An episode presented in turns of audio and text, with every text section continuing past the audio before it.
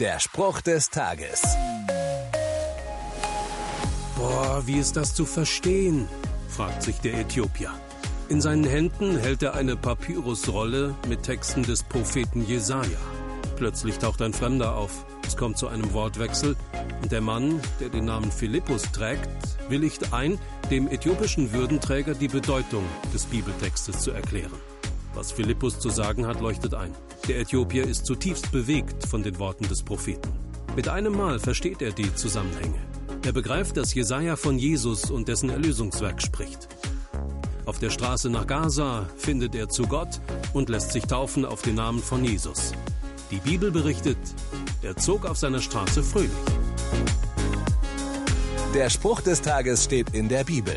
Bibellesen auf bibleserver.com.